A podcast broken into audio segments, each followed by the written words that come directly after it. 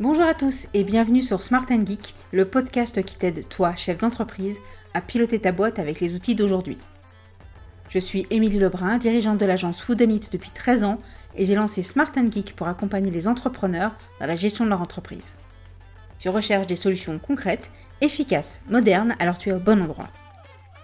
Mon objectif, faire de toi un dirigeant serein, efficace et heureux pour que ton entreprise cartonne et que tes salariés soient ravis. Dans ce podcast sans langue de bois, on parle télétravail, management, organisation, trésorerie, bref tout ce qui touche à ton entreprise. En mode smart, c'est-à-dire des conseils simples et actionnables, et du geek avec des outils actuels faciles à prendre en main. Smart Geek, c'est un épisode tous les vendredis et un supplément un mardi sur deux, alors abonne-toi pour ne manquer aucun épisode.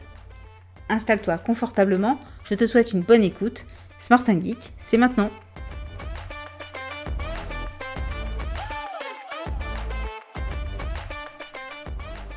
Bonjour et bienvenue dans ce nouvel épisode de Smart Geek. Le titre de l'épisode de cette semaine est un peu étrange, je l'avoue, et tu te demandes sûrement de quoi je vais parler. Je vais effectivement parler de mon chien et du pourquoi il fait de moi une meilleure dirigeante. Au final, tu vas voir qu'on va aussi parler de neurosciences, de créativité sous la douche. Là tout de suite, je te sens intrigué, alors trêve de bavardage, c'est parti pour l'épisode du jour.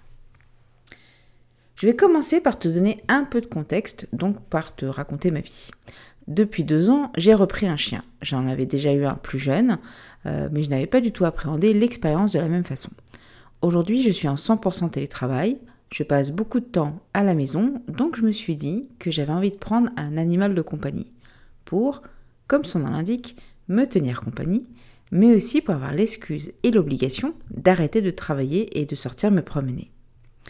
Je n'ai pas d'enfant à aller chercher à l'école, je n'ai pas trop d'obligations, je peux travailler non-stop si je le souhaite. Je sais qu'il faut faire des pauses toutes les deux heures, se lever, boire, marcher un peu, je sais qu'il ne faut pas trop travailler dans une journée. Mais j'ai beau le savoir, quand je suis concentré à fond dans une tâche, impossible de me tenir aux bonnes pratiques du travailleur. Je peux enchaîner les heures de travail, finir épuisé, incapable de réfléchir à ce que je vais préparer à manger ou quelle sortie proposer à mes amis. Pour me forcer donc un peu à décrocher, j'ai décidé de prendre un animal. Je me suis aussi dit que si je prenais un chien, ça me permettrait d'avoir une activité extérieure, obligatoire.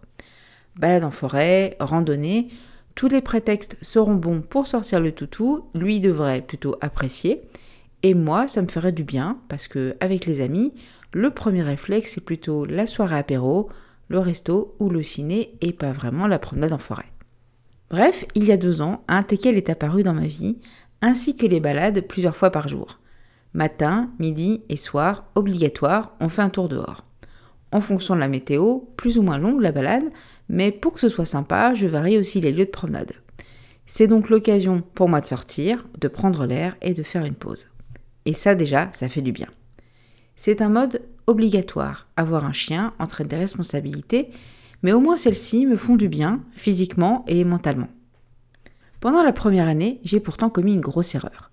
J'ai décidé de mettre à profit ces temps de pause pour écouter des podcasts de travail, appeler des clients, mon équipe ou échanger avec mon associé. Après tout, j'avais du temps, donc autant m'en servir pour faire des choses que je n'avais pas le temps de faire à un autre moment. Est-ce que vous voyez la bêtise arriver ou pas encore? Bref, je rentrais des promenades avec le cerveau fatigué, j'étais stressée lors des conversations au téléphone, mon chien me voyait faire autre chose pendant la promenade, donc il cherchait mon attention, en gros, il faisait des bêtises, ça m'agaçait, bref, l'expérience n'était pas du tout celle que j'attendais, je rentrais même parfois énervée. Je ne sais pas vous, mais tous les jours, sous ma douche, j'ai plein d'idées. Il y a un rapport avec le chien et la promenade, vous allez voir, j'aurais peut-être dû mieux penser à ma transition. Bref, sous la douche le matin, j'ai souvent des idées parce que pendant ce temps, mon cerveau est libre. Il peut vagabonder et réfléchir parce que rien va ne le solliciter, je suis en pilote automatique. Toute la journée, on passe notre temps à boucher la bande passante de notre cerveau. On se lève avec notre téléphone, on regarde des vidéos, on écoute des podcasts, on travaille. Pas une minute est passée sans qu'on sollicite notre cerveau. Cette concentration excessive empêche notre cerveau d'explorer sa créativité, de jouer un peu, vous savez, au puzzle avec nos prises de tête du moment. Alors que la moindre distraction peut pourtant nous aider à laisser libre cours à notre imagination, la douche en est un parfait exemple. Des études menées depuis plus de 15 ans montrent que quand on réalise des tâches habituelles, en mode pilote automatique, qui ne demandent donc aucune réflexion, ça permet à notre esprit de vagabonder et donc à générer de nouvelles idées, des illuminations. Je suis sûre que c'était déjà arrivé. Les neuroscientifiques expliquent que notre cerveau atteint ainsi un certain état lorsqu'il n'est pas impliqué de manière active. C'est ce qu'on appelle le réseau du mode par défaut, le fameux MPT.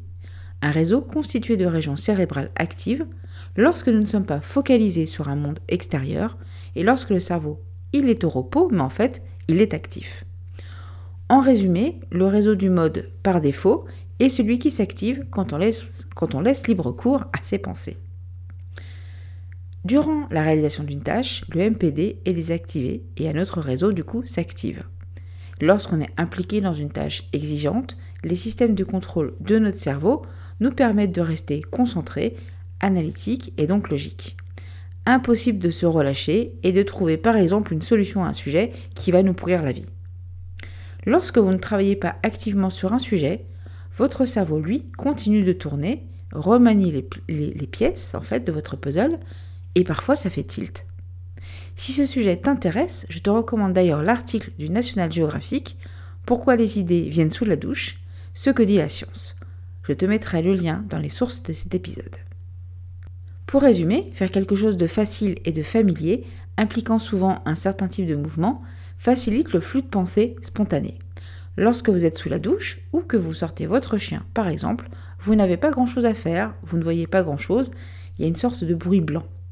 Votre cerveau pense alors d'une façon plus chaotique, vos idées se mélangent et différentes pensées peuvent ainsi se connecter.